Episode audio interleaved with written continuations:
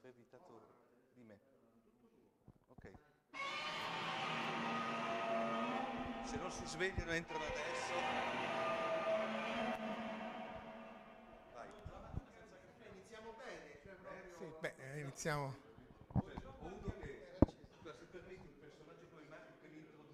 Beh, eh, semmai poi lui mi introduce a vicenda e ci, ci scambiamo l'introduzione. Vabbè, eh, Omar lo conoscete molto meglio di me, però vale la pena di, di ricordare che stiamo cominciando e quindi ehm, Omar è un esperto di Kaiju Ega, di, mo- di filmoni con i mostroni, lo nasconde ma è anche espertissimo di Evangelion, ha fatto un saggio di Evangelion che secondo me è tra le cose più lucide eh, e oggi ci racconterà un po' i 63 anni e non sentirli di Godzilla a calpestare Tokyo, non solo perché ha calpestato anche altre città. Quindi, Omar. Grazie Marco. Allora, parlare di Godzilla eh, nel senso più, più, stretto del termine è un, un, compito estremamente arduo. Tenete conto che l'ultima volta che ho parlato di Godzilla è stato nel 2015 durante un tentativo di battere il record del podcast più lungo del, eh, del mondo, 56 ore di trasmissione continuata, di cui 6 ore di Godzilla. Per cui oggi vedrò però di stare in 45 minuti, non preoccupatevi. Dunque, eh, prima di iniziare, mh, ahimè vi devo, dare, devo fare l'accademico e darvi alc- due piccoli termini tecnici.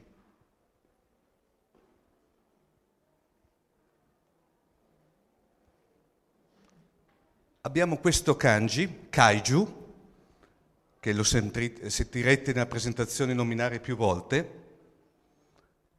Kaiju significa letteralmente strana bestia e indica un mostro tipico della filmografia fantascientifica e fantastica e horror giapponese. Eh, è un termine che si è diffuso molto eh, in Occidente a partire dagli anni 50 insieme alla parola eiga. Kaiju e Kaiju Mostro, Eiga Film, da cui praticamente i film di mostri giganti. Abbiamo anche, eh, oltre ai Kaiju, abbiamo anche i Kaijin, che sono i mostri umanoidi, e i Dai Kaiju, che sono i mostri giganti, per cui qui dopo entriamo nei sottogeneri, ma però diciamo che Kaiju Ega identifica tutto ciò che è Godzilla. Un'altra parola che sentirete nella presentazione è Tokusatsu. Tokusatsu è una parola macedonia eh, che deriva dall'espressione giapponese tokushu satsusei, cioè fotografia speciale, e viene praticamente, identifi- identifica tutto ciò che sono gli effetti speciali. Per traslazione in Giappone per tokusatsu significa tutto ciò che è fantascienza, fantastico e horror. Adesso entriamo nel dettaglio, per cui introduciamo il re dei mostri.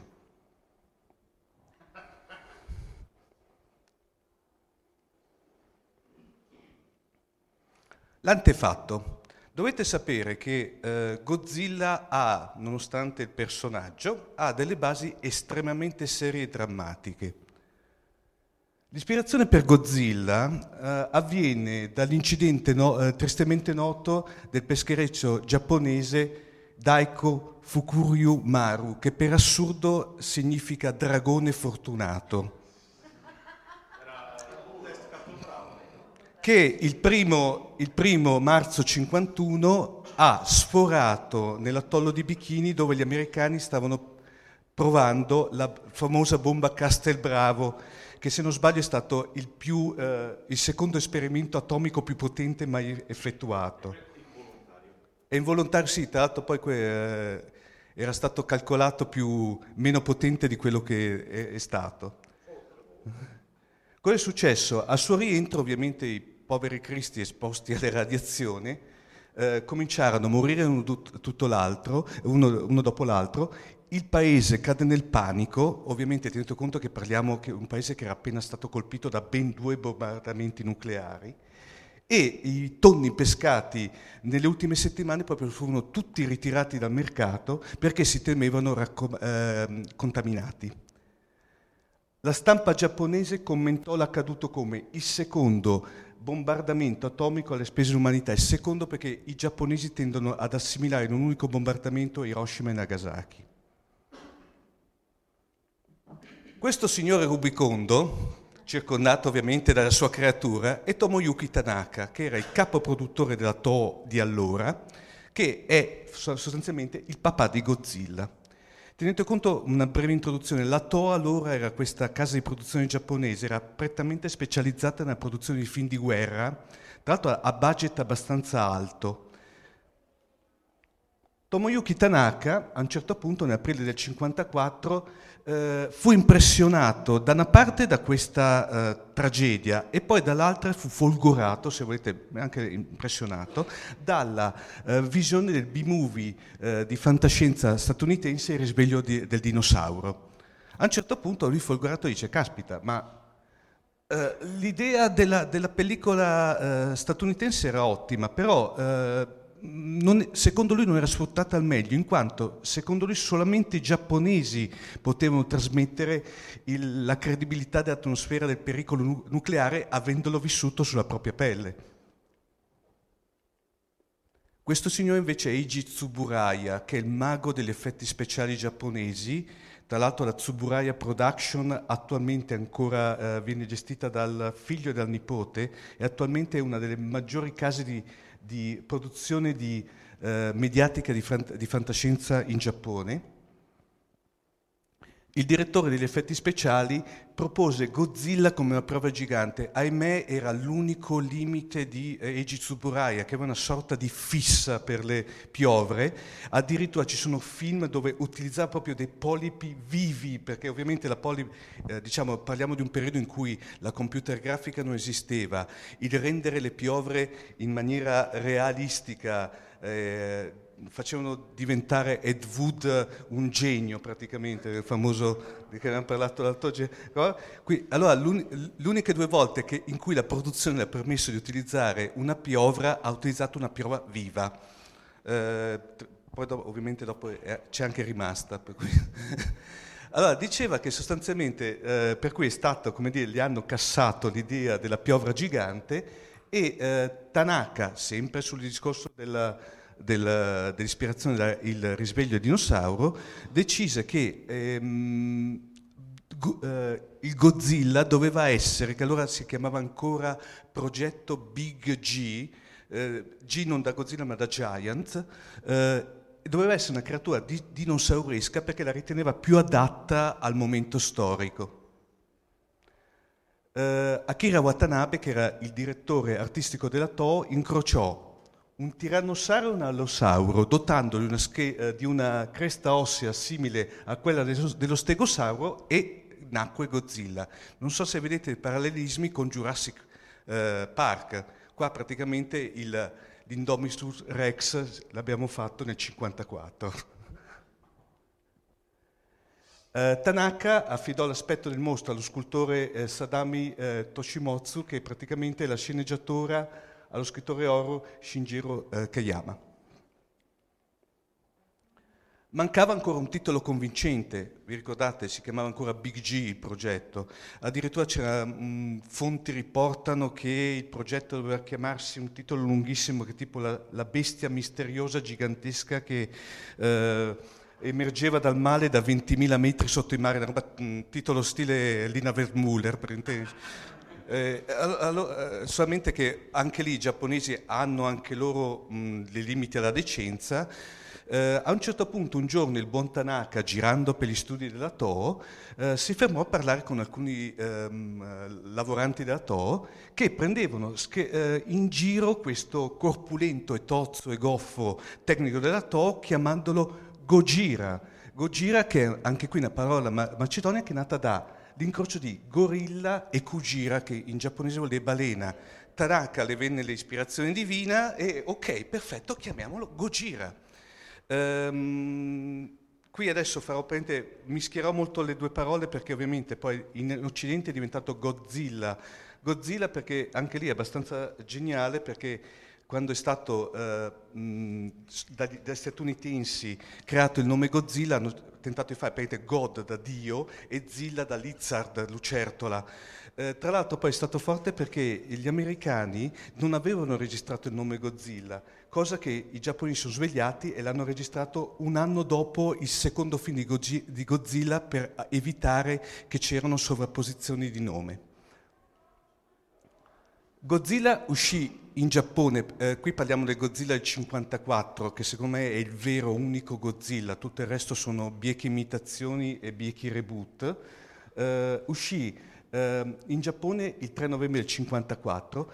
Eh, tra l'altro è stato anche uno sforzo incredibile da parte della Toho perché si era buttata in un genere che non era il suo, buttandoci dentro 60 milioni di yen, che per allora è una, è una cifra incredibile, eh, però ha avuto un successo incredibile. Tra l'altro, ehm, a vederlo adesso, eh, dopo c'è uno spezzone, parliamo di un film che tuttora è ancora attualissimo, sia come atmosfera, effetti speciali. E c'è anche da dire una cosa, a differenza, ahimè, della deriva che dopo Godzilla ha preso, il Godzilla del 54 è un film estremamente serio, cupo, eh, terrificante, proprio la eh, minaccia del nucleare di tutto ciò che comporta la drammaticità, la drammaticità degli eventi è veramente palpabile.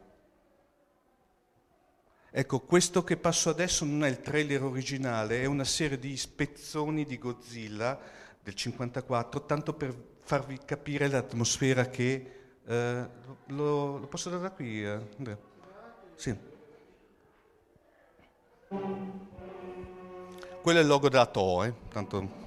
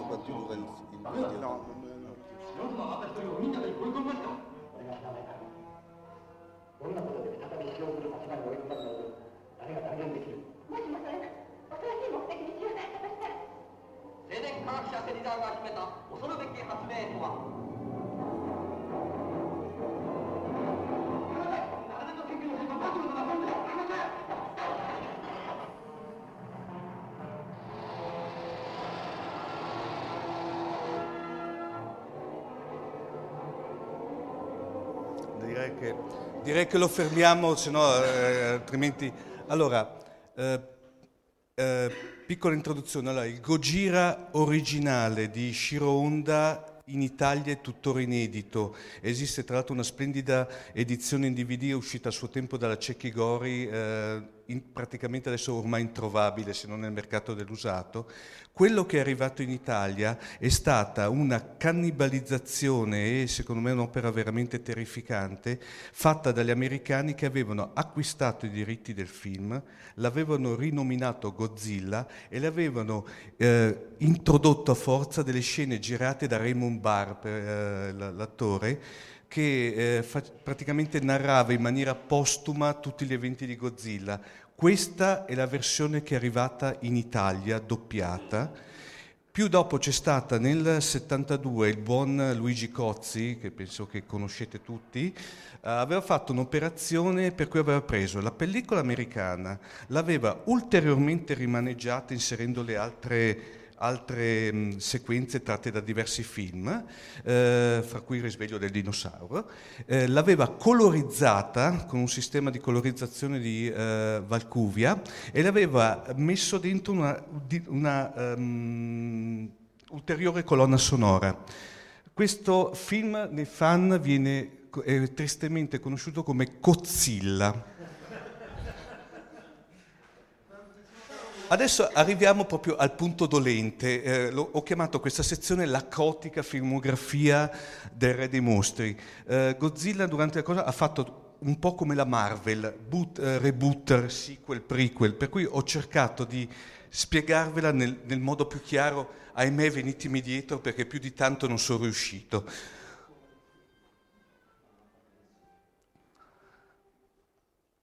Allora, la filmografia di Godzilla attualmente, io parlo ovviamente quella da Toho, eh, lasciamo perdere, co- co- consta di 29 film ufficiali ed è eh, divisa in quattro ere, la Showa, la Eisei, dopo le vedremo, la Millennium e quella ultima che attualmente non ha ancora una definizione standard ma viene chiamata Reboot. In più praticamente abbiamo un remake, oddio mio, eh, del 98 eh, americano e poi quello del 2014 prodotto dalla Legend e dalla Warner Bros. che è il primo del cosiddetto Monsterverse che tent- stanno tentando di fare questa operazione gli americani che tra l'altro la stanno facendo secondo me molto bene. In più eh, il prossimo novembre uscirà in Giappone il, uh, un film d'animazione che si parla che sia il primo di una ipotetica trilogia eh, che si intitola Godzilla Monster eh, Planet e Netflix ha già acquistato i diritti di distribuzione di questo film, che fra parentesi uscirà prima su Netflix e poi nelle sale cinematografiche giapponesi.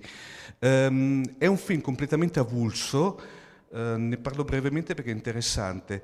Parla praticamente di un ipotetico futuro uh, fra, 20.000, uh, fra 20.000 anni in cui la Terra è completamente assoggiogata dai kaiju, l'umanità mh, prende e cerca, parte nello spazio alla ricerca di una, una nuova Terra, eh, solamente che non la trova e a un certo punto una fazione di, diciamo, di queste astronavi generazionali si incavola e dice ma come perché io devo andare a Ramingo per lo spazio a cercare una nuova Terra? Io torno indietro e riconquisto la Terra co- dai kaiju e con praticamente ovviamente avevano accumulato 20.000 anni di eh, tecnologie, tra l'altro ah, erano anche venuti a contatto con eh, civiltà aliene per cui utilizzano queste cose, eh, diciamo queste eh, armi avveniristiche e eh, sostanzialmente però se vi interessa di più cercate su internet, trovate alcuni, già alcuni screenshot.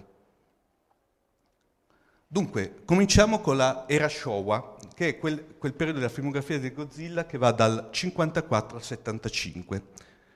Dunque, eh, vi leggo questa frase, la leggo più che altro perché, eh, dato che andiamo in podcast, ehm, era Godzilla era destinato agli adulti, ma in seguito abbiamo scoperto che il pubblico di quelle pellicole era formato in prevalenza dai bambini delle scuole elementari. E allora ci siamo adeguati. I film della serie di Godzilla sono diventati effettivamente pellicole per ragazzini. La deriva bruttissima che ha preso dopo il primo del 54. Chi ha detto questo?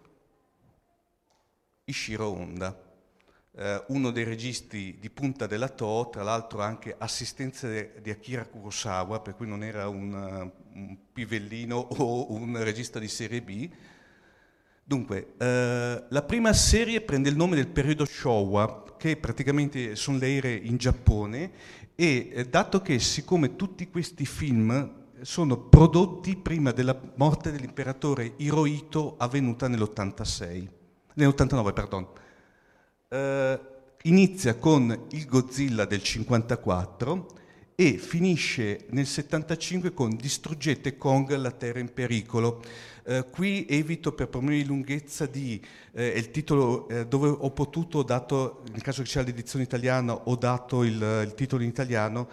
Ahimè, e la maggior parte dei titoli italiani di quest'epoca sono degli uh, accozzaglie eh, le ortolani le, le chiamano i the fuck praticamente sul fatto di come hanno sparato i titoli, richiamano spesso e volentieri Kong perché in quel periodo era stata fatta un'operazione di ri- riimmissione nelle sale cinematografiche del King Kong del 1933, per cui sostanzialmente ri- sfruttando questo uh, hype di, uh, di, di, di, distribuzione c'era sempre dentro Kong anche quando Kong non c'entrava niente. Uh, Infatti qui l'antagonista eh, era il Titanosaurus che era stato ribattezzato dai datatori italiani Titano Kong. Eh, ah, è interessante che eh, sono 15 pellicole e spesso e volentieri, diciamo nel, nel filone Godzilla, compaiono anche eh, altri kaiju e altre fantatecnologie di altri film, sempre kaiju Ega, ma non con protagonista Godzilla, oppure di fantascienza della Toro. Eh, in questo periodo eh, diciamo a partire dal 1954 dove ovviamente Godzilla era visto come la forza selvaggia, il pericolo nucleare, qualcosa di incontrollabile ma nemico dell'umanità, pian piano Godzilla viene trasformato dalla Toho in un eroe positivo. Eh, la, la, transizione è, comp- è, compiuta nel senso che diventa decisamente amico dell'uomo, dell'umanità, con il figlio di Godzilla del 67.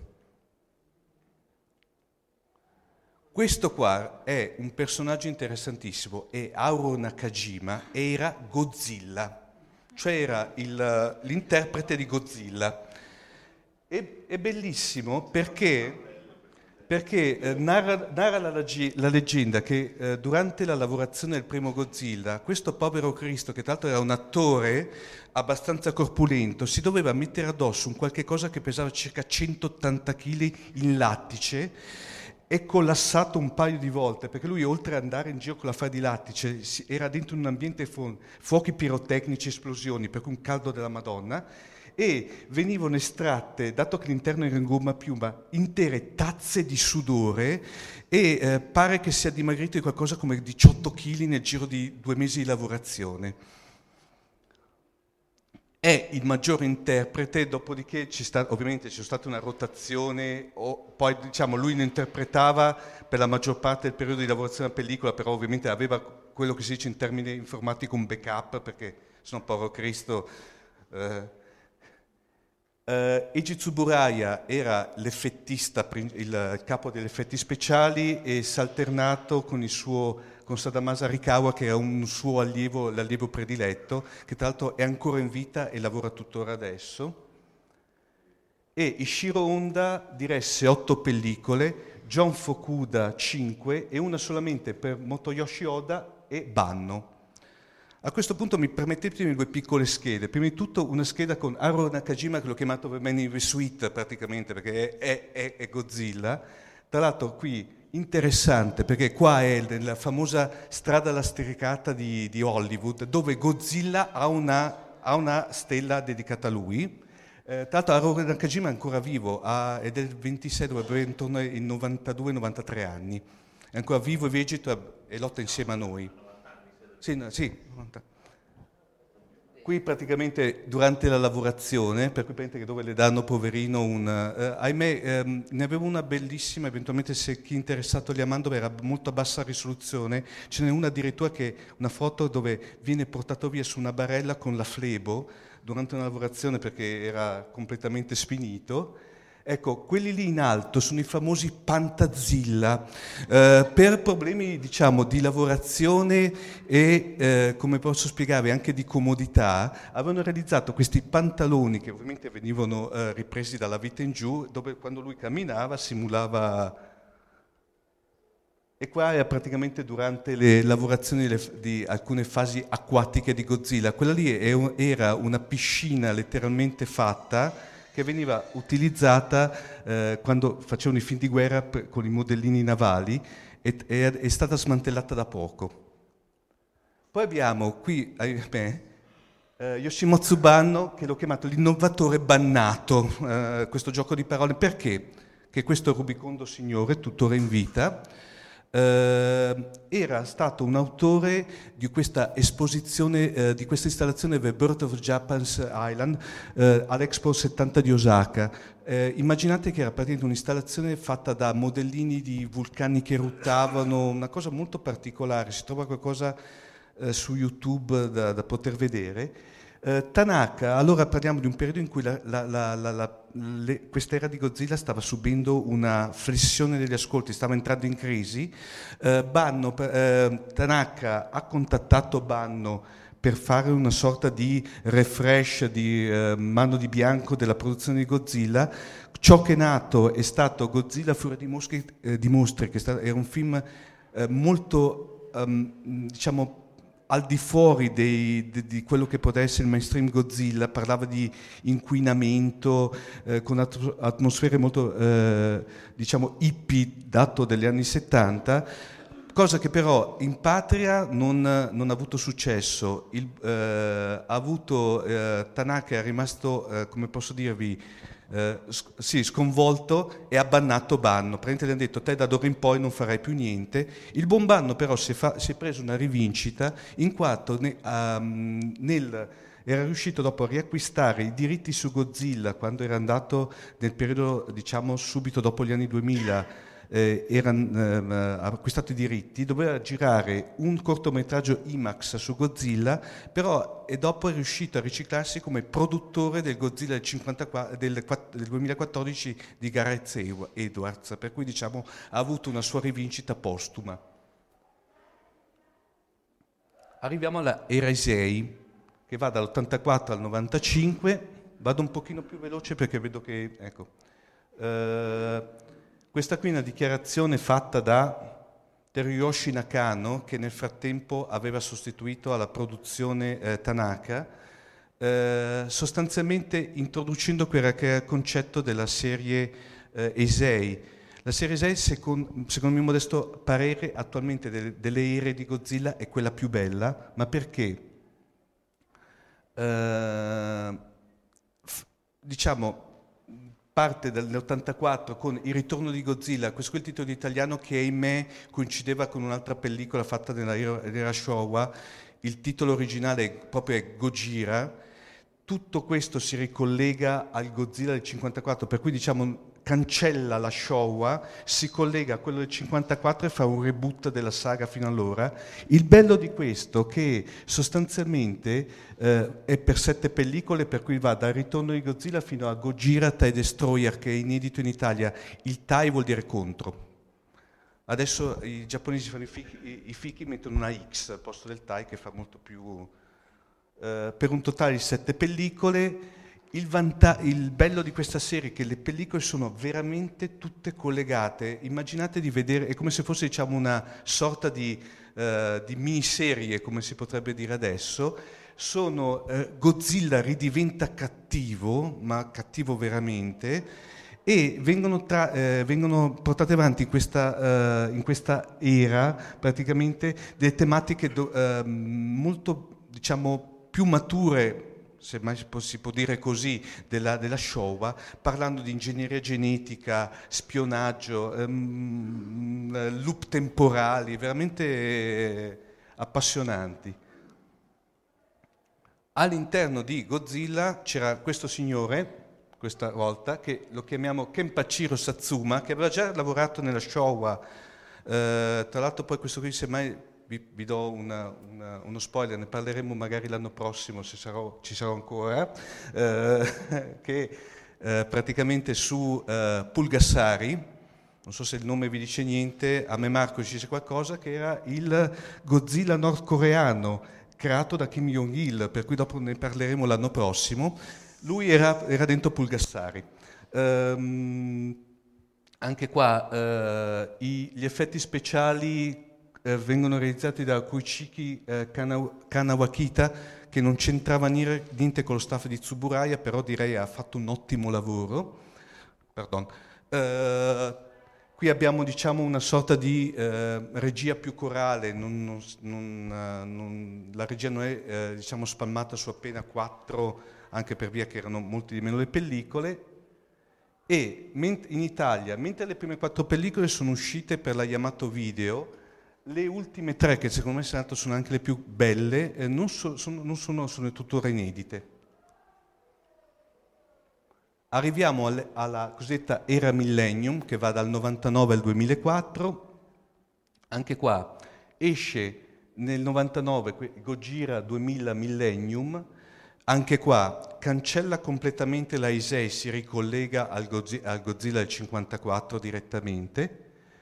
Eh, però, a differenza della, della Isei, immaginate che qui ogni singola pellicola è un reboot.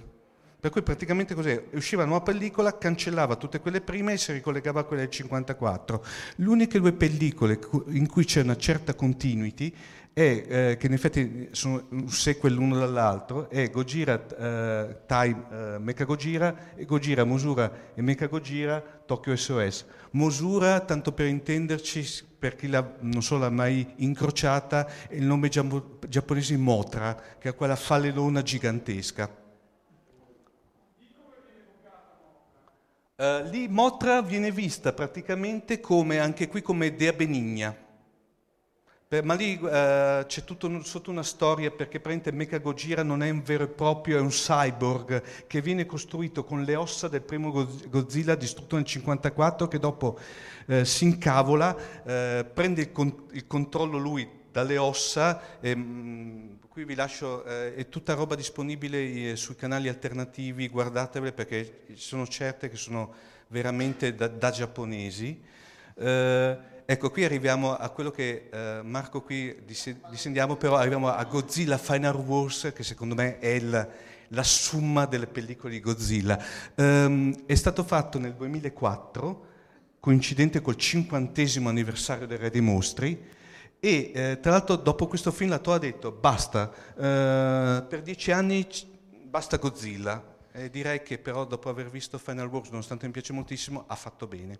Um, Parliamo un attimino velocemente, questo era il, il, Godzilla, il signor Godzilla di questa era, che era eh, Tsutomi eh, Kitagawa.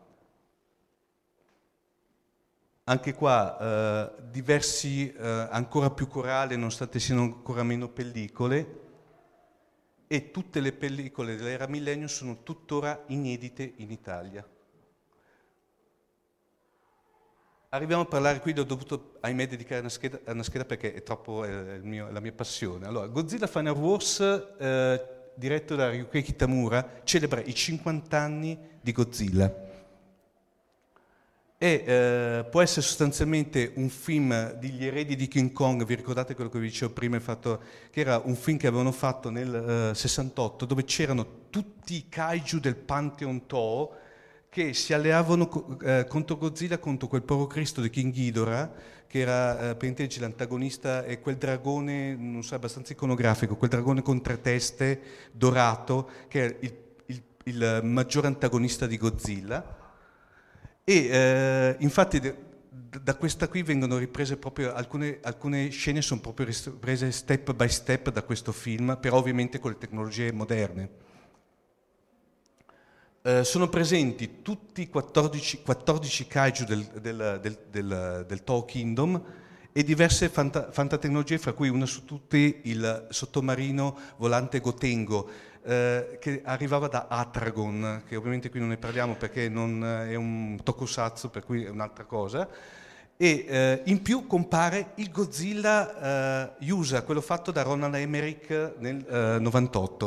Eh, qui dopo vedremo che c'è una, una cosa abbastanza gustosa da far notare. Eh, la gran parte della colonna sonora è stata composta da Kate Emerson e devo dire è la parte migliore del film.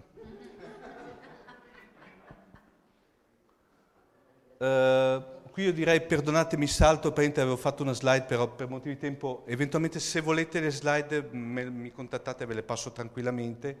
Eh, c'è le, le, varie citazioni prese dalle varie ere. Questo qui doveva essere, secondo la To, il, il, il film definitivo su Godzilla, eh, per cui vengono riprese vari, da, dalle varie ere dei tratti caratteristici.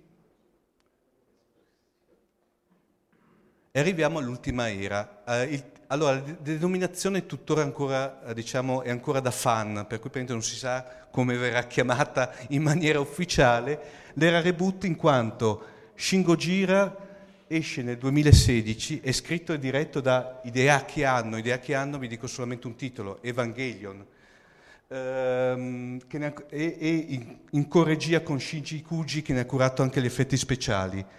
A differenza delle precedenti produzioni è proprio un reboot, cioè prende, cancella completamente tutto e inizia da zero. Um, oddio,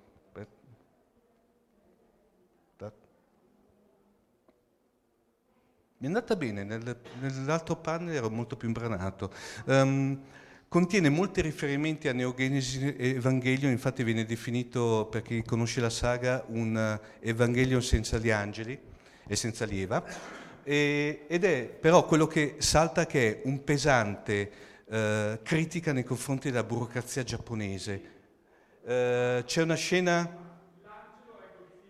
Beh, l'angelo potrebbe essere Godzilla, uh, a parte che ci sono anche interpretazioni dove vedono una metafora con eh, il, il, Vangelo, Godzilla che nasce, eh, si tramuta e poi muore, ma lì lasciamo, lì sono speculazioni che sinceramente su un film di Godzilla non le toccherei per l'amor del cielo, però quello che è interessante è che c'è una mitica scena in cui si fa vedere proprio il fatto di questi comitati, sottocomitati, perché Godzilla cosa fa? Arriva dal mare, perfetto, il comitato per la pesca, eh, è da vedere. Eh, tra l'altro poi ehm, dovrebbe, allora, è stato proiettato, eh, Emanuele, cos'è ieri? Eh, no, due giorni fa, a Torino, a Torino e a luglio sarà in alcune sale cinematografiche italiane. Vi consiglio di andarlo a vedere perché è veramente bello.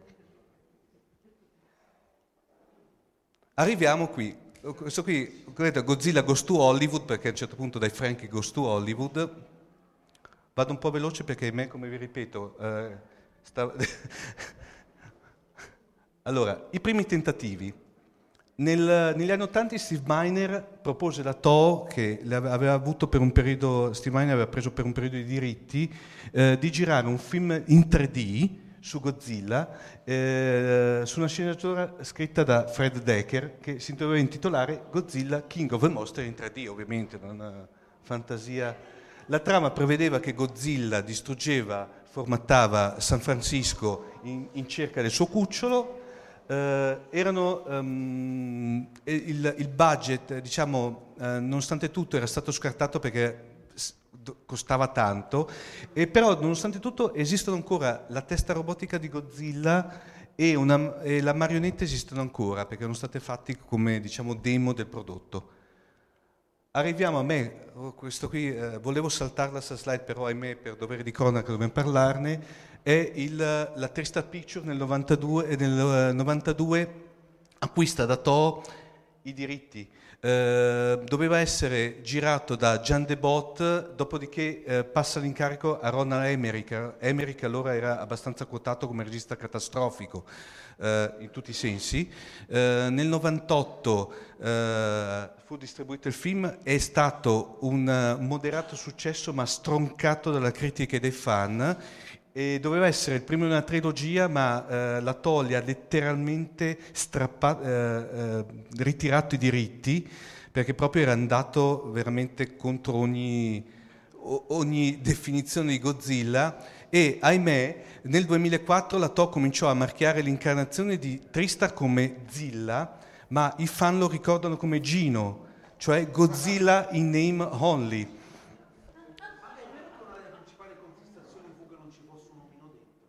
No, più che altro perché la TOA aveva dato una serie di cose, fra cui il fatto che doveva avere il fiato atomico e, e che e Emmerich non lo voleva perché ovviamente se faceva il fiato atomico mi formattava letteralmente New York, lì invece dovevano far vedere che gli americani erano più fichi dei giapponesi. Qui vi voglio far vedere una cosa interessante, che... Cosa? Godzilla Taigino, il combattimento più breve di tutta la storia di Godzilla. Vi ricordate prima che avevo detto in Godzilla Final Wars compare Gino? Guardate e cronometrate la durata di Godzilla, il vero Godzilla contro Gino.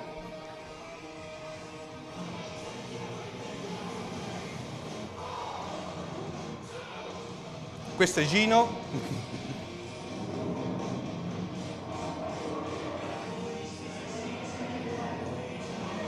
È ambientata a, a Sydney la, la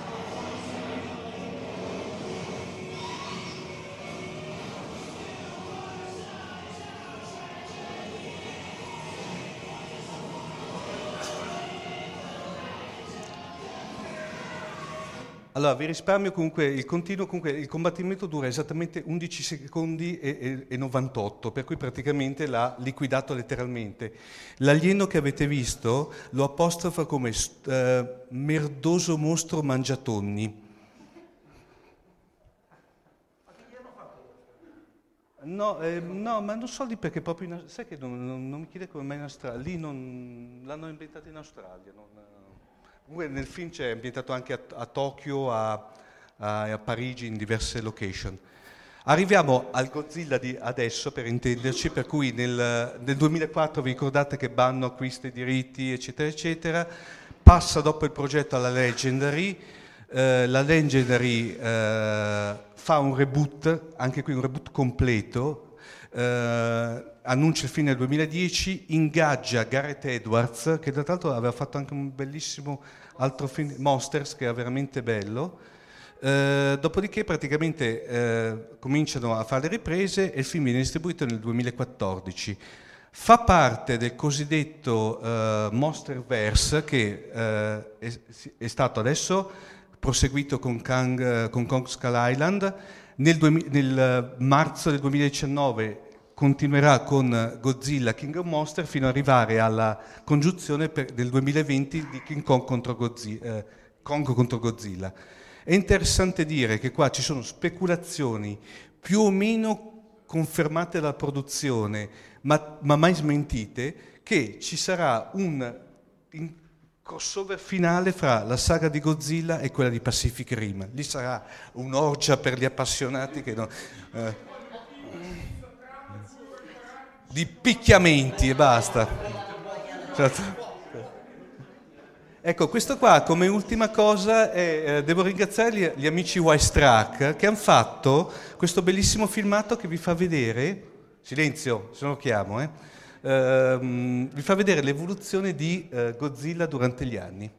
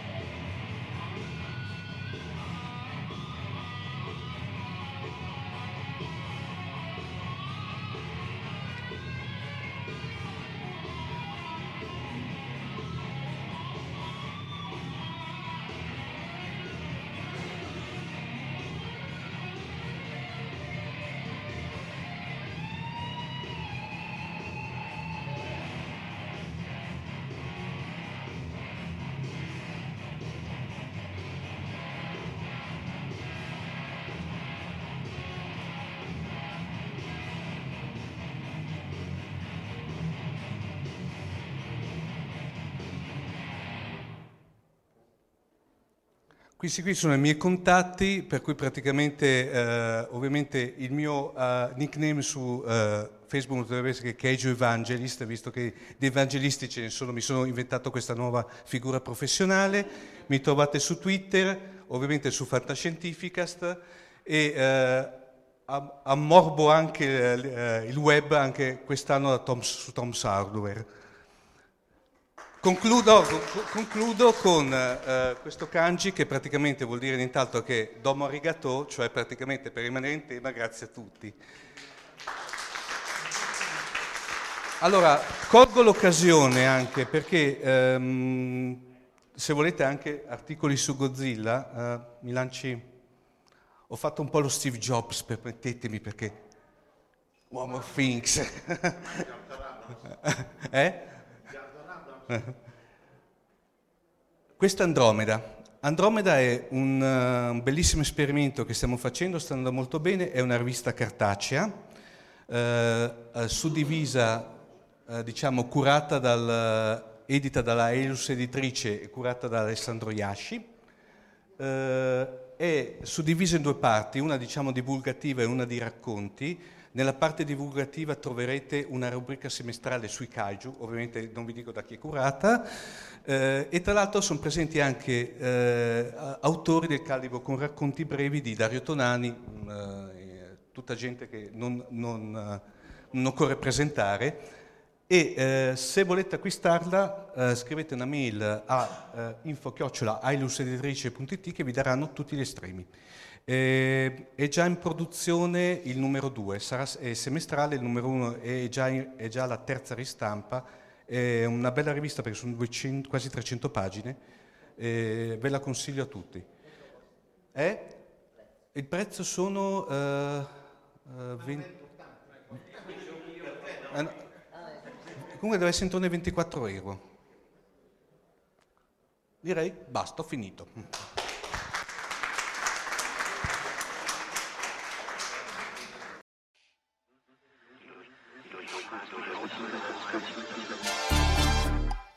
Sono il vostro M e vi porto un messaggio sociale. Voi fantascientifichini potete aiutarci a partecipare per la prima volta ai Macchia Nera Internet Awards. Sul nostro sito potete trovare tutti i dettagli su come si vota.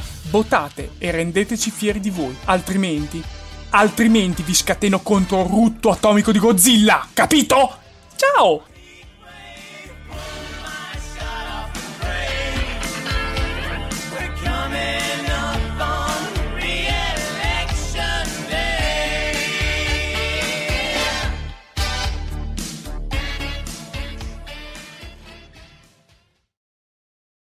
Dopo lo introdurrò io.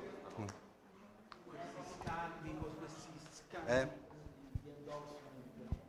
Perché abbi- abbiamo la regia video anche oggi. Eh? Beh, inta- intanto comincio Marco, dai. Allora, eh, faccio un breve escursus di vita personale. Introdurrò l'amico Marco Casolino che i, i crediti a livello accademico eh, ve li risparmio perché sono troppi. Eh, però volevo raccontarvi come io e Marco ci siamo conosciuti. Eh, tra l'altro Marco collabora con noi anche a Fantascientifica con una sua rubrica che guarda caso si intitola L'uomo dal Giappone. Ehm, veniamo in contatto tramite un comune amico che dice guarda che c'è Marco Casolino che ha scritto un bellissimo romanzo di fantascienza che consiglio a tutti, si chiama Gricon.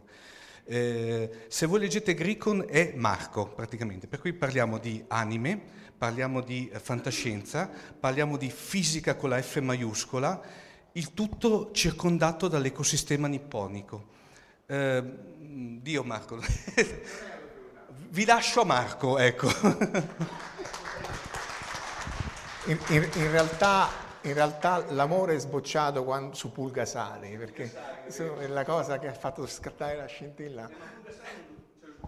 Sì, infatti, allora io innanzitutto ringrazio tutti voi, ringrazio Flora e Omar per avermi invitato, per me a parte l'ambiente è piacevolissimo, è la prima volta che vengo e insomma sono onorato di essere qui, cercherò di, di chiacchierare perché poi gli argomenti sono tantissimi su quelle che sono le problematiche attuali dell'esplorazione spaziale, come si può andare eh, dalla Terra, non ci si può andare, spoiler, non si può, da, fino a Trappist, addirittura Kepler, eh, se c'è vita intelligente, ma appunto in realtà molto del, della, del focus è su come ci arriviamo. Eh, come accennava Omar, io mi occupo di fisica spaziale, eh, essenzialmente abbiamo costruito vari a, a Tor Vergata, io sono dell'Istituto di Fisica Nucleare, ma appunto collaboro anche con l'Università di Tor Vergata e con il RICEN, abbiamo costruito vari apparati che stavano, questa è la vecchia stazione spaziale Mir, eh, sulla stazione spaziale internazionale, su satellite e così via. Ve ne ho portato uno che è questo oggetto qui, Uh, Silai 3, uh, che è il terzo di questa serie, che è questo che vedete qui in foto, che è stato otto anni sulla stazione spaziale,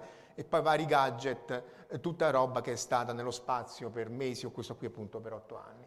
Eh, in questi giorni ho, ho, dei colleghi che invito tantissimo che stanno in, in, in, Nuova Zelanda, abbiamo realizzato quest'altro strumento che su pallone che dovrebbe essere lanciato dalla, appunto, dalla, dalla terra di mezzo, cioè da Wanaka, dalla Nuova Zelanda, e però è tipo, sono due settimane che il tempo è cattivissimo e quindi niente. E perché? Perché uno lancia dal pallone perché poi dovrebbe sfruttare questa eh, corrente eh, ciclonica del polo sud eh, che lo tiene in, in, volo per uno o due mesi e così via, però vedete qui c'è questa struttura qua che ci impedisce di lanciare eh, e quindi speriamo bene, vedremo che succederà. Eh, eh, vediamo quindi al, al, principio del razzo, io ho tolto tutte le formule, salvo una o, o massimo due, ve le risparmio ovviamente, però se volete vi posso tenere eh, giorni sulle formule. Il principio del laser, il problema è il principio del razzo, perché non andiamo nello spazio? Perché la fisica è roba di Newton, è roba vecchia di secoli e da lì non ci siamo spostati. Quindi il principio è il principio di azione e reazione, io espello del, del materiale, il, il, il, combusto, cioè combustibile comburente, che, che sono ad, a una velocità più alta possibile e per azione e reazione, cioè se io spingo a te e tu spingi a me, il razzo viene spinto in avanti. Il problema qual è? Che ovviamente mi devo portare appresso il carburante, quindi tutto questo affare qui, il, gli astronauti stanno in questa puntina qua. Chi si ha, ha formalizzato questa cosa? Perché ancora fino all'inizio del Novecento non si pensava se era possibile o no eh, e fu questo Konstantin Tsiolkovsky, che appunto era, in realtà era un maestro de, delle elementari, che teorizzò, questa è la sua statua cui, a, a, Star City, alla, alla, no, a Mosca, dove c'è la, il museo di, del, del, dello spazio. Qui dietro c'è l'equazione appunto che lui ha postulato, che fondamentalmente dice che il, la maggior parte dell'energia è spesa per, eh, eh, in, in, carburante ed è, massa morta. Negli anni, poi vi salto tutta la storia delle V2 tedesche e così via, però negli anni poi von Braun, eh, che era appunto un, um, faceva parte dell'esercito nazista, comunque era uno scienziato eh, del, eh, in forza alla Germania, viene preso da, eh, dagli americani con un, un, un missione super segreta e così via, ma insomma fondamentalmente poi si appoggia a Walt Disney, ci sono tantissimi video girati, anche cartoni animati fatti da Walt Disney benissimo, eh, dal punto di vista didattico, per avere il, la spinta all'esplorazione spaziale, perché comunque serviva un appoggio di tipo eh, anche popolare, non solo de- delegato alla guerra fredda. Eh, dall'altra parte, meno famoso, è, è Korolev, è morto molto giovane, poveraccio, anche perché si è fatto vari anni di gulag perché l'aveva denunciato un suo collega, quindi è stato mandato al gulag, e poi è uscito, e però e poi vedete è morto. E questo è il motivo per cui i russi non sono andati sulla Luna. Il padre dell'astronautica sovietica è una persona immensa, se voi avete modo di vedere o i film su di lui o qualche libro, è qualcosa di incredibile. Tra l'altro è noto, in Occidente è venuto fuori dopo di, la caduta del muro del Berlino perché era tenuto segretissimo eh, perché era una persona troppo importante. Qui è a Baikonur nel 61 sal- che saluta Gagarin poco prima del suo storico viaggio. E, e la, la, la, base di lancio è ancora in funzione, si chiama adesso Gagarinsky Start, io sono stato varie volte a Baikonur, eh, questa è la prima base di lancio costruita su cui hanno lanciato lo Sputnik, hanno lanciato Gagarin e adesso, questa qui è una foto che ho fatto io nel 2006 quando stavamo lanciando eh, un grosso rilevatore per l'antimateria, Pamela, ma ha fatto più di 500 lanci perché comunque è ancora in funzione. Baikonur adesso è in Kazakistan, questo pone dei problemi dal punto di vista geopolitico ai russi perché pagano più di 100, è un enclave russo, loro pagano più di 100 milioni di dollari all'anno eh, per tenere questa base eh, spaziale, eh, però nel, a lungo andare loro ne stanno costruendo un'altra a Vostocni che più o meno è qui al confine tra, eh, con, la, con la Cina, e hanno fatto un lancio nella, nella, l'anno scorso. Ci vorranno ancora 20 o 30 anni, eh, però vabbè, eh, questo qui è, un, è una base, la, questa è la città di Leninsk, la città non è molto bella ma c'è il fiume, eh, vabbè, la ferrovia, la, la, l'aeroporto, questa è una parte piccolissima del cosmodromo di Baikonur, Baikonur è grande, forse ce l'ho qua, no non ce l'ho, è grande quanto il Lazio, cioè c'ha qualcosa come 50 uh, rampe di lancio, 20 aeroporti, vari razzi, queste qui erano le rampe di lancio per i missili lunari, qui è dove vibravano Buran, la sala di controllo dello shuttle russo Buran, questo è dove assemblano le, ehm, i razzi per la stazione spaziale o anche per volo eh, con um, satellite, eh, no scusate, questo è l'edificio degli astronauti, loro assemblano i razzi qui, prendono su ferrovia e lo portano alla rampa di lancio che più o meno è qua, e queste di nuovo sono altre foto che abbiamo scattato i giorni prima del lancio eh, di Pamela.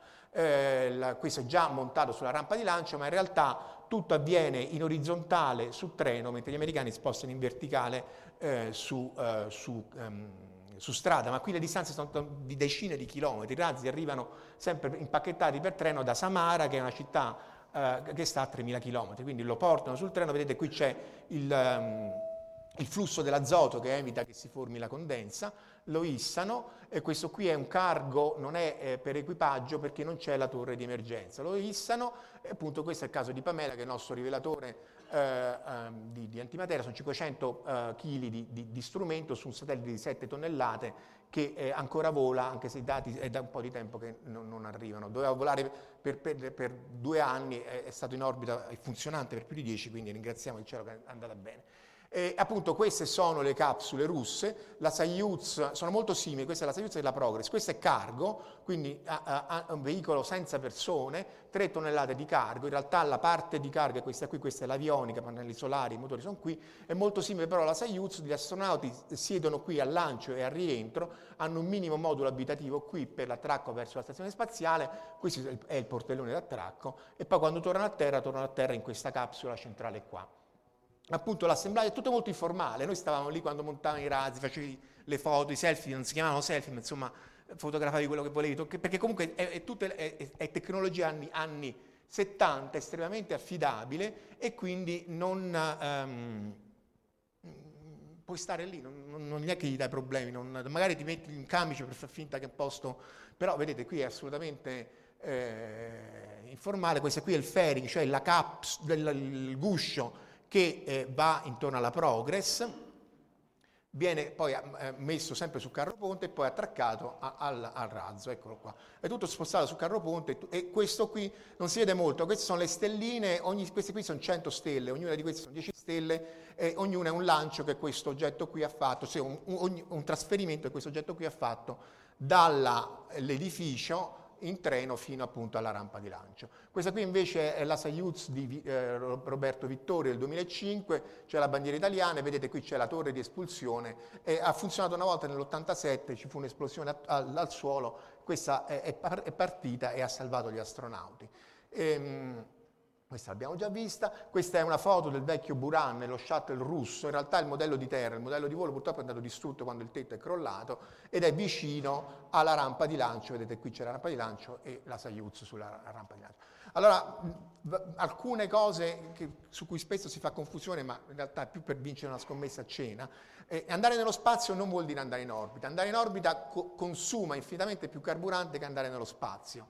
Eh, Paperino, questa cosa. Don Rosa, cioè, che è un ingegnere, è quello che ha fatto la storia di Paperone, come è diventato ricco, insomma cose storiche e commoventi, ce l'ha chiarissima. Nel 91 il papero che cadde sulla Terra, in, in, come altra citazione di Don Rosa, il Paperone vuole recuperare i satelliti, quindi va, eh, va nello spazio, prende questo aereo che poi eh, appunto è spinto da razzi, manda Paperino Corredino a recuperare il satellite, il satellite è già un miracolo che non disintegra Paperino.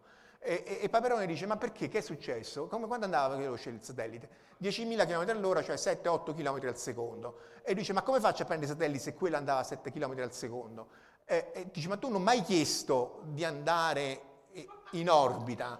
Tu per risparmiare i soldi volevi andare nello spazio, infatti vedete che c'hai i razzi accesi perché sennò cadrebbe. Tu non è che se stai a 400 km cadi esattamente come se stai a 10.000 km se stai sospeso. Tu, altrimenti eh, devo, devo andare in orbita, ma se devo andare in orbita questa è la traccia di un razzo che viene lanciato. Il 90% dell'energia non è speso per andare in verticale, ma è speso per andare in orizzontale. Quindi appena lanciato devi andare dritto, perché ti serve la, la, la, velocità orizzontale che ti serve per avere la forza centrifuga per compensare la, trazione di gravità, perché di nuovo 400 km è niente rispetto al campo gravitazionale terrestre che se, almeno tiene la Luna che sta a 348.000 km e quindi il 90% del carburante per fornire velocità a razzo. E vedete la traiettoria è questa se va in orbita geostazionaria, vedete invece che va dritto per dritto, perché in orbita geostazionaria la velocità che io ho al suolo è esattamente quella che mi serve a 36.000 km, quindi la traiettoria è quella che è.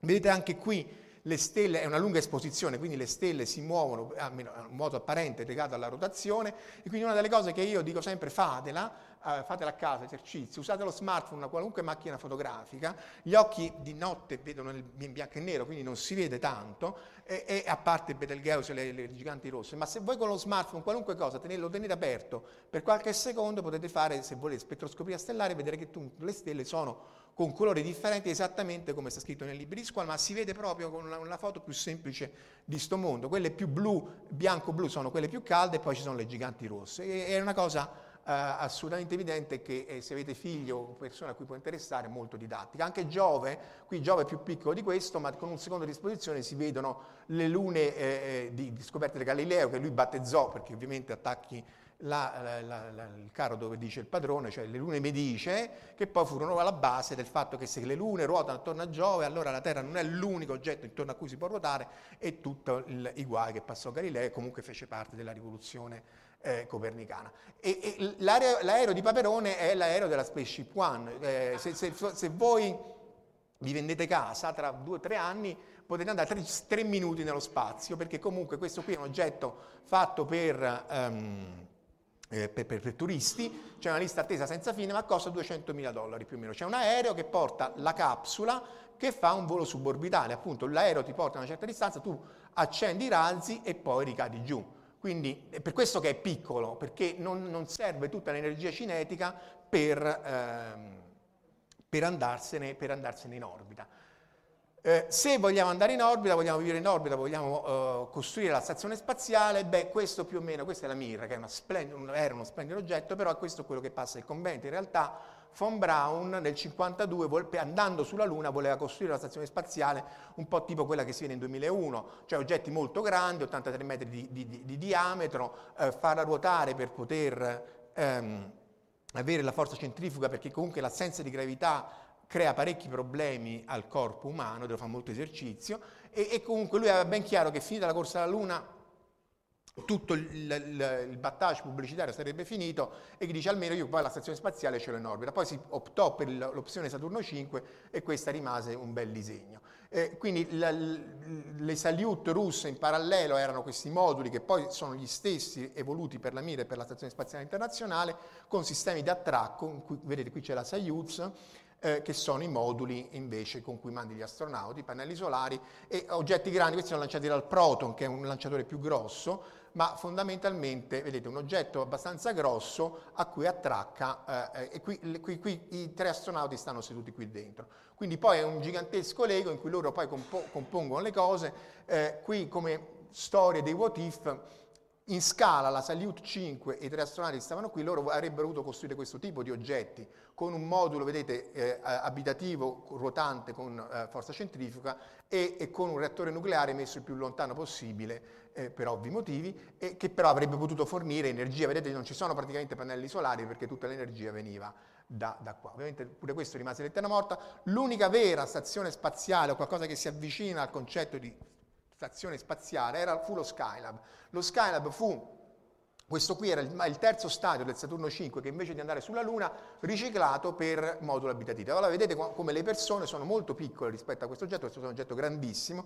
Questa è l'Apollo, la capsula Apollo, i tre astronauti stanno qui dentro. Questo è un LEM modificato perché appunto comunque la corsa alla Luna era, aveva a, a, assolto il suo compito politico e quindi rimase in orbita, però poi lo shuttle ritardò e bruciò nell'atmosfera e quindi fu persa. Però questa è la grandezza, è anche più alto di questo, di, dal, dal, dal, dal, pavimento al soffitto. Questa è una foto del mock-up che sta al Goddard, credo, e, ed è un oggetto molto più grande di quella che è la stazione spaziale eh, internazionale al giorno d'oggi.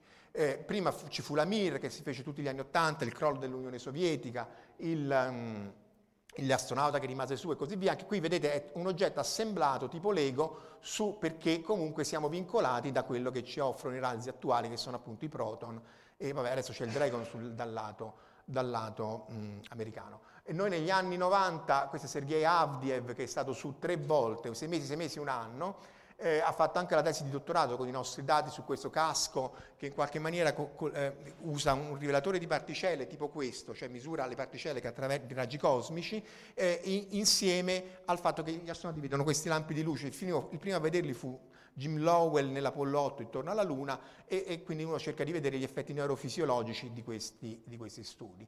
Questo è sempre Sergei Avdiev con dei nostri apparati nella cabina della, della Mir.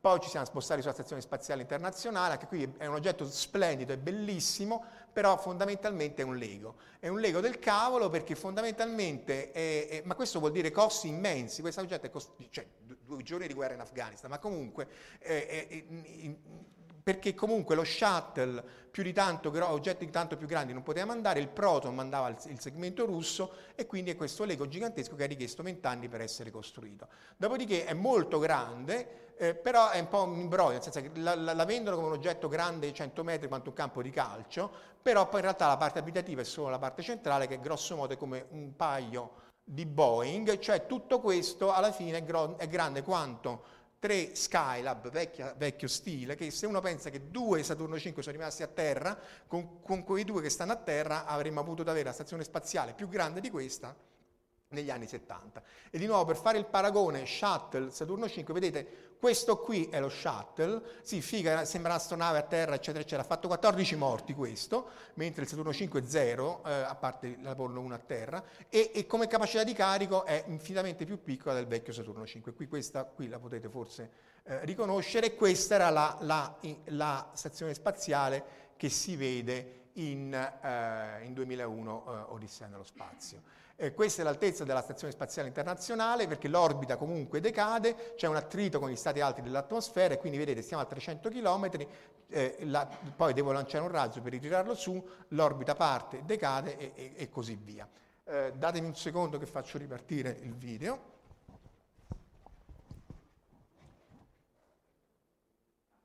Bene pazienza, perché più di, 4, di, di 20 minuti non, tanto come la batteria si è scaricata.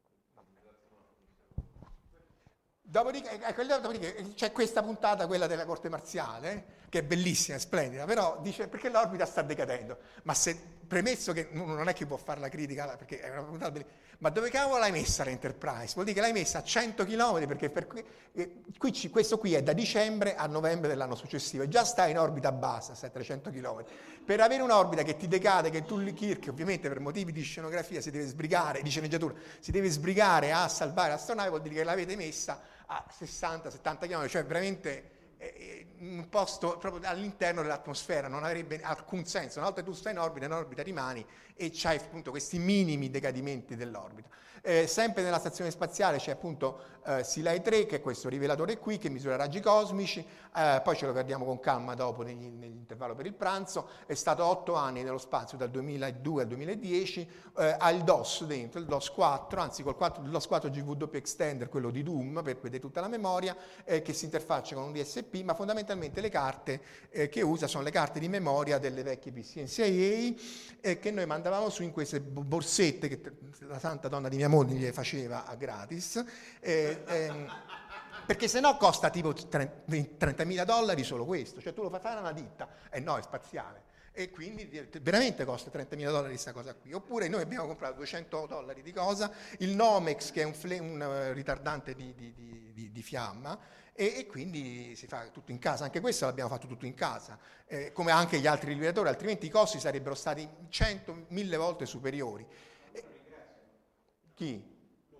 No, è il nostro, sono noi che ci ringraziamo, io ringrazio lei perché, perché appunto eh, il punto è che dici tu hai 100.000 dollari, se te lo fai in casa bene, se no è niente. E allora dici me lo faccio, a parte è molto più divertente, perché questo l'avevo, l'avevo programmato io, poi c'era un ingegnere, insomma le cose che fa in casa è tutta un'altra storia. Questo invece l'abbiamo fatto eh, al sempre un rilatore di radiazioni che portò su Paolo Nespoli, è più complesso e l'ha fatto la vecchia Laben che poi è diventata tale Selenia Spazio eh, di, di, di, di, Milano e tra l'altro dovrebbe ritornare su con Paolo Nespoli e adesso stiamo facendo, eh, sempre per la prossima missione in cui lui dovrà andare nel 2017, un telescopio, questa qui vedete è una lente di Fresnel eh, che ingrandisce in maniera anche qui in maniera strategica il logo dell'ASI, sono lenti fatte in Giappone a Riken da dei colleghi giapponesi che hanno una grossa capacità di ingrandimento per l'osservazione della Terra. Se non l'avete vista, vedete la stazione spaziale, anche queste sere si vede molto bene nove, alle, verso le 9, è molto molto brillante, più luminosa di Venere, è veramente uno spettacolo. Se poi siete fortunati riuscite anche a vedere una progress che si attacca o, o, o distacca e quindi due oggetti che volano in formazione. E, dopodiché qui però siamo ancora a 400 km e abbiamo solo 23 minuti di tempo rimasto e, e non so dove arriveremo, però la, la scala cioè, è in orbita bassissima, eh, qui abbiamo i 36.000 km dell'orbita geostazionaria, eh, quindi dove sono i satelliti di te- telecomunicazione, i GPS stanno a 22.000 km più o meno qui e tutto questo in scala va a finire qui, cioè qui abbiamo i satelliti di orbita geostazionaria, la stazione spaziale sta qui che neanche si vede e qui in scala eh, c'è la Luna, 384.000 km, appunto ci siamo andati negli anni 70 ma adesso non abbiamo la tecnologia in grado di farlo. Cioè, sulla carta sì, ma se ti dice io adesso domani vado da lì non si può, perché non ho più la tecnologia, la tecnologia del, del Saturno 5 è andata persa, c'era Energia che poteva andare 100 tonnellate su Marte, ma anche lì troppo costoso, non c'è un budget per farlo e quindi pace. E quindi appunto abbiamo questo anello a 36.000 km essenzialmente di oggetti commerciali per telecomunicazioni, detriti, altri oggetti, ma più di questo al momento non si può. E quello che ci vincola appunto è andare in orbita. Quindi come possiamo andare in orbita? Al momento niente, solo con i razzi, però poi c'è l'ascensore orbitale eh, che è assolutamente in realizzabile con le tecnologie attuali, perché servirebbe fibra di carbonio, eh, eh insomma dovrebbe essere un oggetto rigido, semirigido, lungo 36.000 km più il, contro, il, contrappeso, però è chiaro che con questo, un oggetto di questo genere qua uno potrebbe mandare le tonnellate, centinaia, migliaia di tonnellate in orbita, ma appunto siamo a, almeno un secolo, poi magari no, però siamo almeno un secolo eh, prima di, di avere una strutture che sono in grado di fare questo oggetto qui. Se non l'avete letto, leggete Le Fontane del Paradiso, in realtà poi lo riprende nell'ultimo teorema. Le Fontane del Paradiso è appunto è come questa eh, Clark eh, immagina la costruzione di questo eh, ascensore orbitale, ovviamente Clark del, del, dell'epoca d'oro è, è, è bellissimo. Una cosa più fattibile che non richiede tecnologie eh, tecnologie che, non, cioè, che, che, richiede solo tecnologie che sono a disposizione nostra, è l'Ofstrom Loop, essenzialmente è un gigantesco otto volante che gira talmente velocemente che si stende per forza centrifuga. E quindi è un oggetto, sì, che è lungo, vediamo, no, eh, non ce l'ho, comunque saranno 2-3 mila km, è un oggetto lungo e complesso, però che non deve so, eh, so, sopportare il suo peso. E quindi uno metterebbe questi razzetti, o meglio neanche, metterebbe queste scatole in su questo ottovolante e viene portato non in orbita, a, a, a, ad elevata velocità e a elevata altezza e poi dovrebbe dare quel poco di velocità necessaria per eh, poi andarsene in orbita e quindi il 90% verrebbe qua. E, e, appunto è una questione di soldi perché comunque le tecnologie, almeno sulla carta, ci sono. E questo è narrato forse se non nel primo, in quelli successivi di Gateway di Frederick Paul che di nuovo, se non l'avete letto, soprattutto il primo è veramente, veramente un romanzo eh, molto, molto cu- non cupo, ma insomma di gente che fatica, che hanno questa tecnologia che aliena e che però la maggior parte muore, ma comunque piuttosto è meglio che, che morire di fame quindi è molto mh, è, un grandissimo autore, vabbè inutile che ve lo so dire andiamo sulla Luna, vabbè, De Gustibus, andiamo sulla Luna, appunto non siamo più in grado di andarci, ci si andava col Saturno 5, un oggetto alto 100 metri, poteva portare 100 tonnellate in orbita bassa, 120 contro i 15-20 dello shuttle, quindi molto più potente, e 50 tonnellate in orbita lunare. Questa è la progressione dei vari razzi in scala che si vedono dietro von Braun, quindi è senza, è proprio via via che si proseguiva avevano oggetti sempre più grandi c'è l'N1 sovietico che purtroppo Korolev nel frattempo era morto, fecero vari ranci, più o meno è grande quanto l'N1. Queste sono le persone, di nuovo spostato tutto su ferrovia, ma non, ebbero, non riuscirono mai a far funzionare in fase tutti questi motori, del, 33 motori della... della... adesso ci sarà il Falcon Heavy che ne avrà 27. Sì, però se ci, se ci riescono. Appunto c'era dalla Terra alla Luna con lancio di cannone di Jules Verne, il grande classico, anche lì per motivi di, di storia non li fa atterrare ma li fa girare intorno alla, alla, alla Luna come fecero di nuovo con Paperino e l'Apollo 8 in cui c'era anche Jim Lovell che vedeva questi lampi di luce perché l'irradiazione cosmica li, li colpiva gli occhi e, e, appunto finalmente ci si arrivò con l'Apollo 11 ma poi eh, appunto non essendoci motivi economici purtroppo la cosa è rimasta lì. Se volessimo costruire una base spaziale per motivi di eh, di, di, di, radiazione e di protezione, uno dovrebbe andare in questi tubi di lava, questi grandi buchi o tubi di lava che sono, si sono formati quando la Luna si, era, eh, si è formata nell'urto con eh, il planetoide che ha colpito la, la, prototerra e quindi qui saremmo protetti. Vedete, ci sono varie di queste strutture che sono eh, potenziali siti e la grandezza del tubo di lava è tale che questa è la città di Filadelfia, quindi chilometri e chilometri alle voglia per fare basi spaziali, ma il motivo appunto è per essere protetti dalla, dalla radiazione che appunto essendo ioni pesanti, poi qui abbiamo anche il contatore Geiger e vari oggetti radioattivi terrestri, tipo la lente della macchina fotografica, l'uranio dei gioielli che si regalavano alle ragazze negli anni 20, anche la terra di Fukushima, però fondamentalmente nello spazio questa qui spacca il DNA e, e potrebbe eh, far venire i tumori. Questo perché eh, ci sono vari tipi di radiazione, questa qui è quella del vento solare che eh, il Sole è... Ah, ho fatto sbagliato. Questo qui è il Sole al centro, questo qui è un disco per os- o- o- occultare la luminosità. Ci sono queste gigantesche eruzioni solari che potrebbero uccidere gli astronauti anche in breve tempo. E questi Fantastici 4 eh, lo sanno, nel senso che non sono stati uccisi. Questo è il fumetto originale, loro vanno nello spazio e con il contatore Geiger, che è questo qui, anzi lo possiamo anche accendere per fare un po' di, di, di, di, scena, il contatore Geiger comincia a fare tic tic tic sempre di più perché in effetti andando fuori ci si accorse che lo spazio è radioattivo in realtà lui, Ben Green, dice che sono raggi di luce, ma in realtà non sono gamma, sono particelle cariche. Ci fu una controversia negli anni 30 tra Millikan e Compton. Ecco, sentite qua il ticchettio. De... Questa è una lente di, di, macchina fotografica che è appunto editoria e quindi radioattiva. E, e la cosa, non so se vi siete letta, insomma, lui, Ben Green non voleva andare nello spazio, dice è pericoloso, non siamo pronti ma su gli dice dobbiamo assolutamente andarci se non vuoi che i comunistacci ci, ci battano. E, e, e, lei che stava già con Mister Fantastic gli dice non avrei mai pensato che tu fossi un codardo. E quindi ovviamente più del campo gravitazionale ne tirano altri, altre cose e quindi dice no vabbè allora facciamo volare questa astronave e andiamo. E, e, vabbè, e quindi andò a finire che quello prese i poteri e comunque da, da quello che ho trovato, il primo numero di Fantastici 4 è del 61 e i comunistacci già l'avevano battuti perché Gagarin quella vostra che c'era andato il 21 aprile. E appunto questa crea dei danni al DNA, potrebbe appunto, eh, eh è un problema anche per andare su Marte, cioè il problema reale è tecnologico, ma eh, appunto una missione su Marte in tre anni ti fa prendere un Sievert che eh, se lo prendi tutto insieme ti, ti, eh, ti uccide. Quindi eh, gli altri astronauti non hanno avuto mai problemi, però c'è il rischio appunto di, di, radiazione. Tra l'altro sempre con lo smartphone o con la macchina fotografica, se volete fare l'esperimento, può essere usata come ehm, eh, rilevatore di raggi cosmici. Questa cosa qui che si vede appena qua, che uno può ingrandire, è un raggio cosmico che colpisce fisicamente il sensore della CCD della macchina fotografica. Dopodiché voi potete dire, ma che stai a dire? Ma eh, il, perché? Perché è perfettamente a fuoco, ma perché in realtà non è a fuoco, è proprio l'elettrone che colpisce la CCD. Perché questa è la, è la traccia delle stelle che, vedete, è sfocata perché eh, passa attraverso le lenti. Eh, in aereo la radiazione è molto più alta e di nuovo vedete queste tracce di vicino o, o, o di micron perché fondamentalmente, scusate, lo prendo un goccio d'acqua, ehm, eh, eh, la radiazione in aereo è circa 10 volte più, 10-20 volte più grande di quella che c'è a terra. Ah, grazie. E quindi di nuovo se state in aereo potete fare... Abbiate pazienza. Grazie.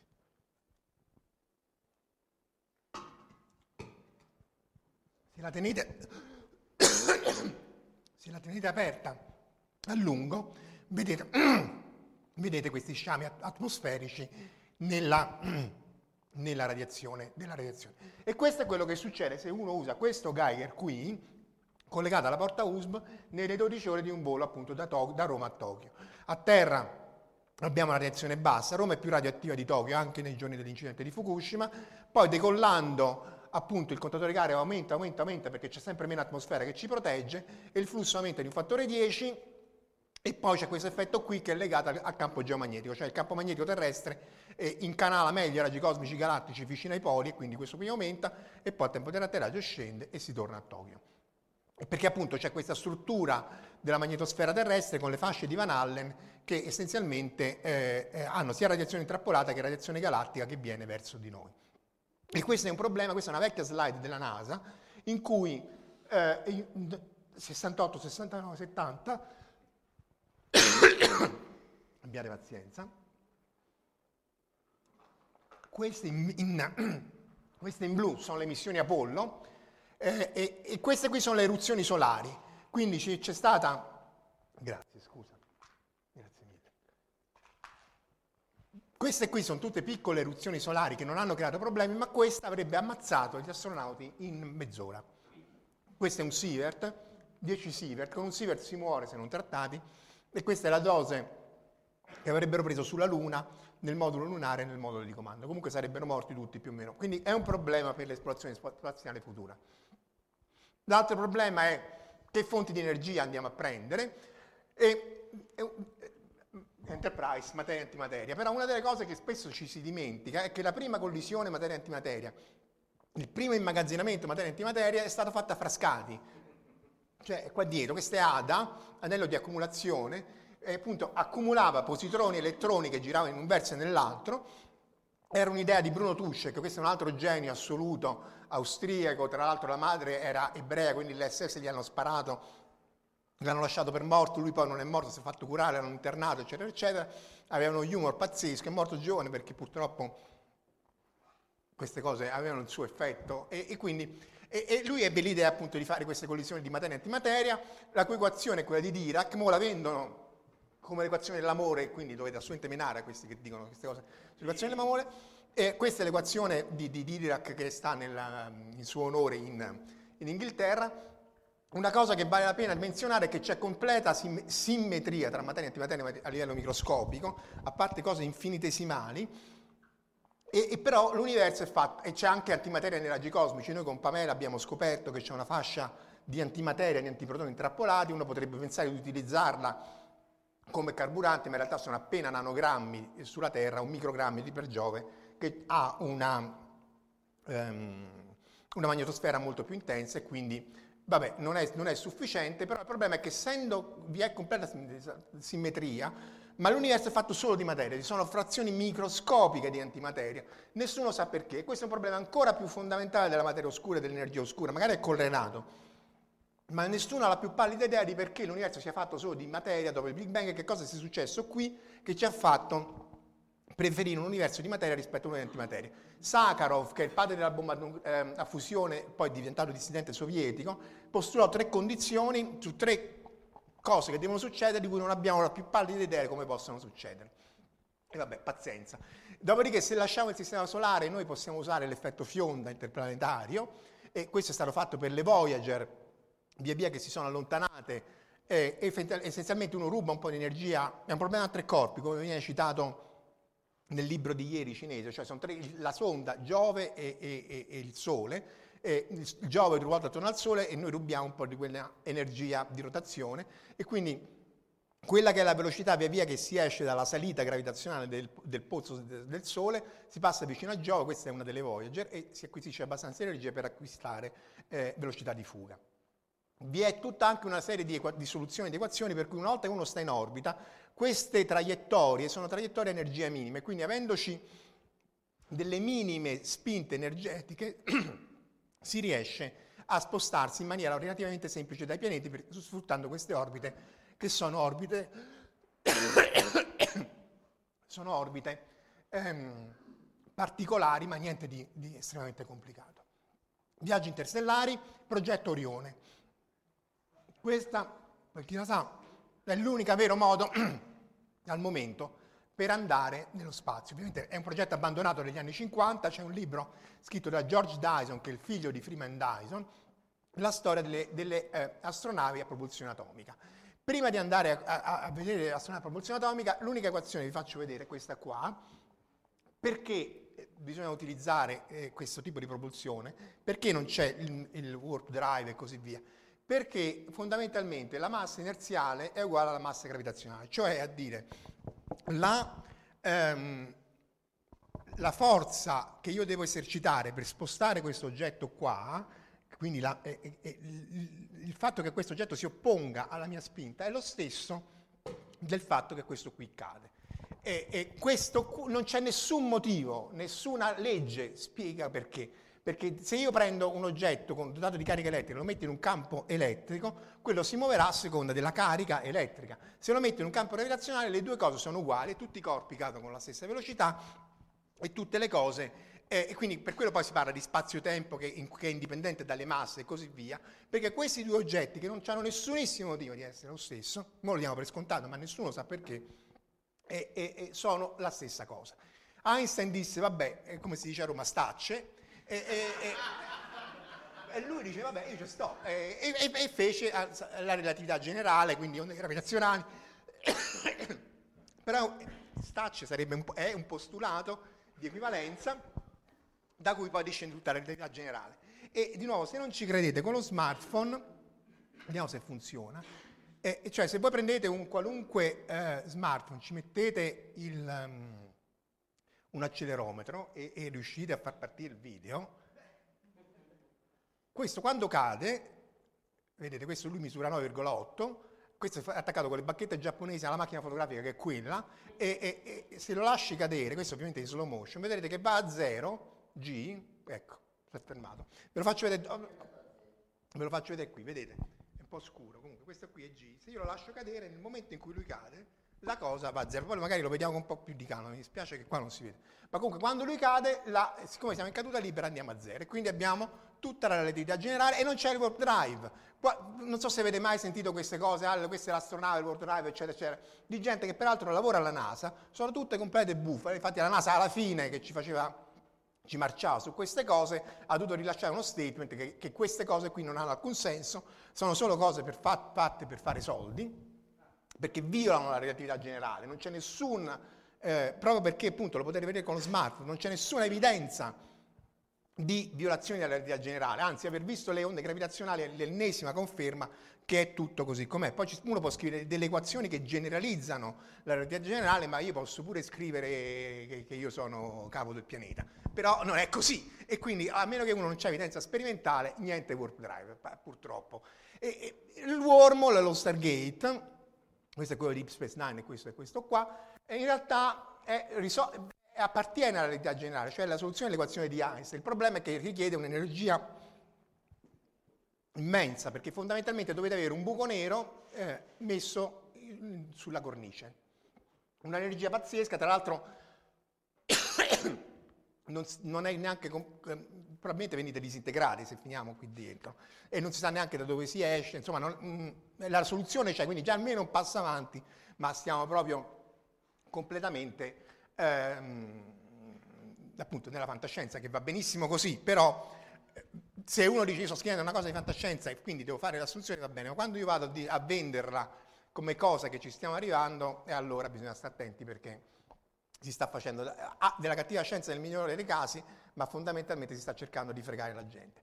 Invece il progetto Orione era a, a, a propulsione nucleare, cioè tu dici io metto qui 1000, 2000, 10.000 bombe nucleari, l'efficienza è milioni di volte superiore, le sparo, le faccio scoppiare e c'è questa placca che assorbe l'urto, perché in realtà si vede, si vede quando ci furono le esplosioni nucleari su bikini, quella di Godzilla, eccetera, eccetera, che la, le placche di metano non vengono disintegrate, vengono spinte via, addirittura si vedevano le, le impronte eh, di olio delle persone che avevano toccato queste placche qui. Quindi se io faccio una placca, più grande la faccio e più assorbo l'energia e più riesco ad andare velocemente. Questo qui è grande quanto sto palazzo non sono quei giocattoli con cui siamo costretti a muoverci, perché appunto il, non devo portare del combustibile chimico, porto del, del, combustibile nucleare che è infinitamente più efficiente, certo se lo uso per distruggere città, eh, no, cioè è efficiente comunque, ma insomma è sbagliato, però come carburante è una cosa meravigliosa, poi c'ha questi problemi che sono bombe nucleari, L'idea fu di Ted Taylor, che era un esperto di, di, di, di bombe nucleari, per, per, ridurle e per rendere più piccole.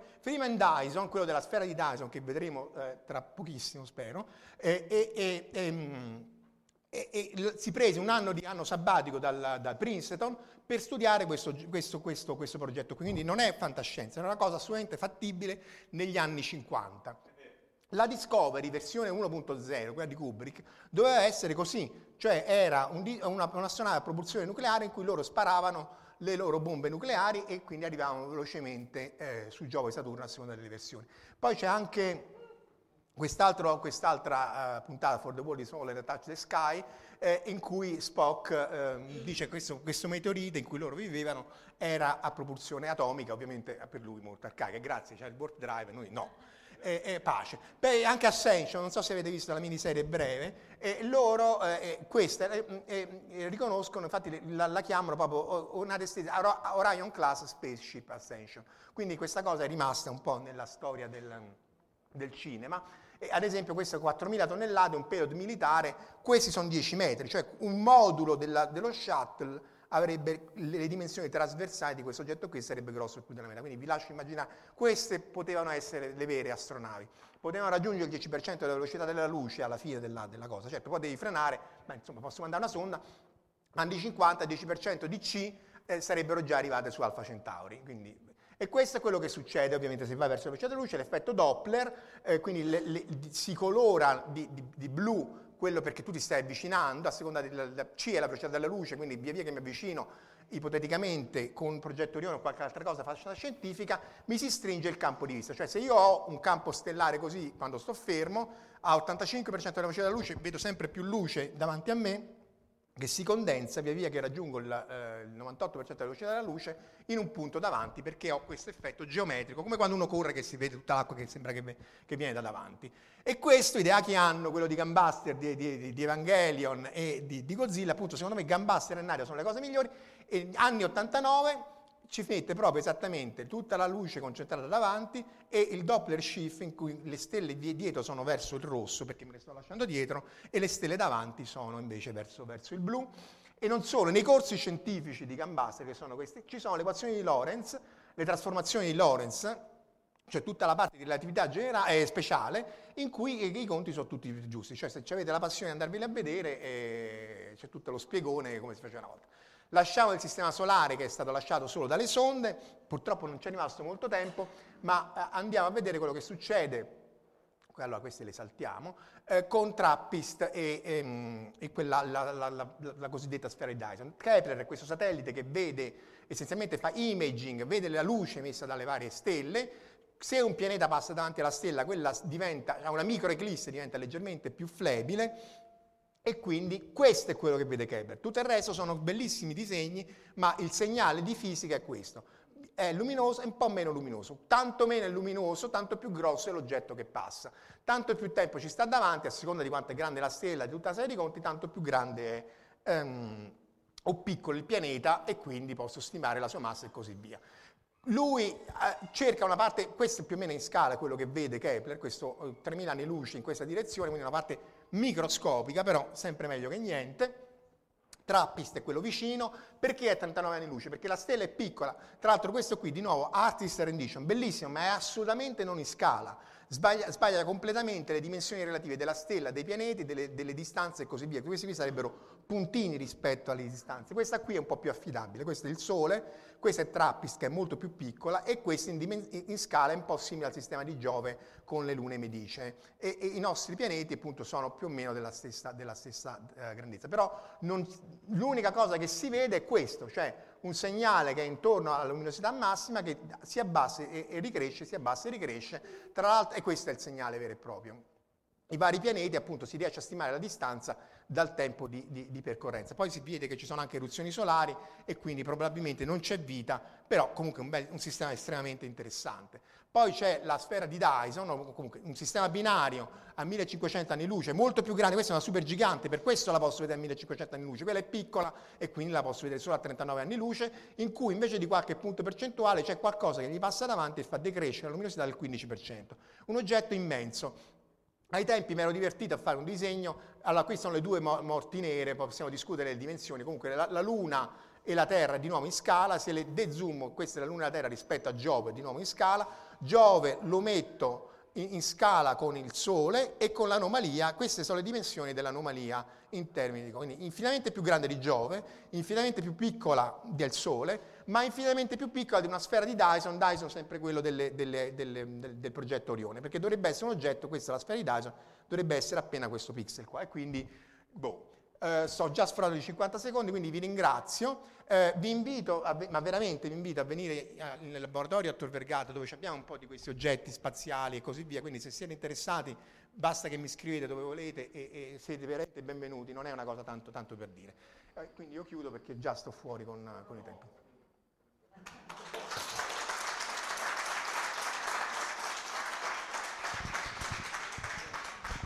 Avete ascoltato Fantascientificast, podcast di fantascienza e cronache dalla galassia, da un'idea originale di Paolo Bianchi e Omer Serafini, con il contributo cibernetico del Cylon Prof Massimo De Santo. Potete seguirci ed interagire con noi sul nostro sito www.fantascientificast.it, su Facebook alla pagina Fantascientificast, su Twitter sul profilo Chiocciola Fantascicast, sul nostro canale telegramati.me barra Fantascientificast, sulla nostra community telegramati.me barra FSC Community. Se siete particolarmente timidi potete utilizzare la vecchia, cara e affidabile posta elettronica, scrivendoci all'indirizzo redazione chiocciolafantascientificast.it. Tutte le puntate sono disponibili sul nostro sito, su Apple iTunes e su Podbean all'indirizzo podcast.fantascientificast.it. Se volete potete lasciarci una valutazione a 5 stelle su Apple iTunes ed offrirci una birra romulana o un gotto esplosivo pangalattico sostenendoci tramite una donazione PayPal o Patreon utilizzando gli appositi pulsanti sul nostro sito. Fantascientificast è una produzione amatoriale, non si intende infrangere alcun copyright, i cui diritti appartengono ai rispettivi detentori. Nessun byte e nessun tribolo sono stati maltrattati durante la produzione di questo podcast. L'equipaggio di Fantascientificast vi augura lunga vita e prosperità e vi dà appuntamento alla prossima puntata lungo la rotta di Kessel.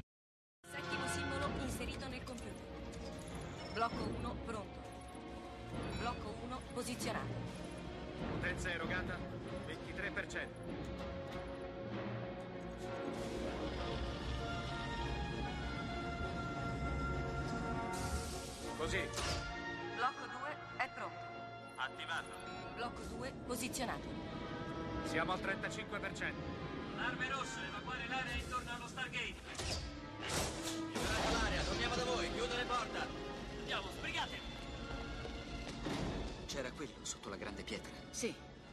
Mio padre lo trovò nel 1928. È fatto di un minerale che non si trova sulla Terra. Blocco 5 posizionato. 75%. Blocco 6 pronto. Blocco 6 posizionato.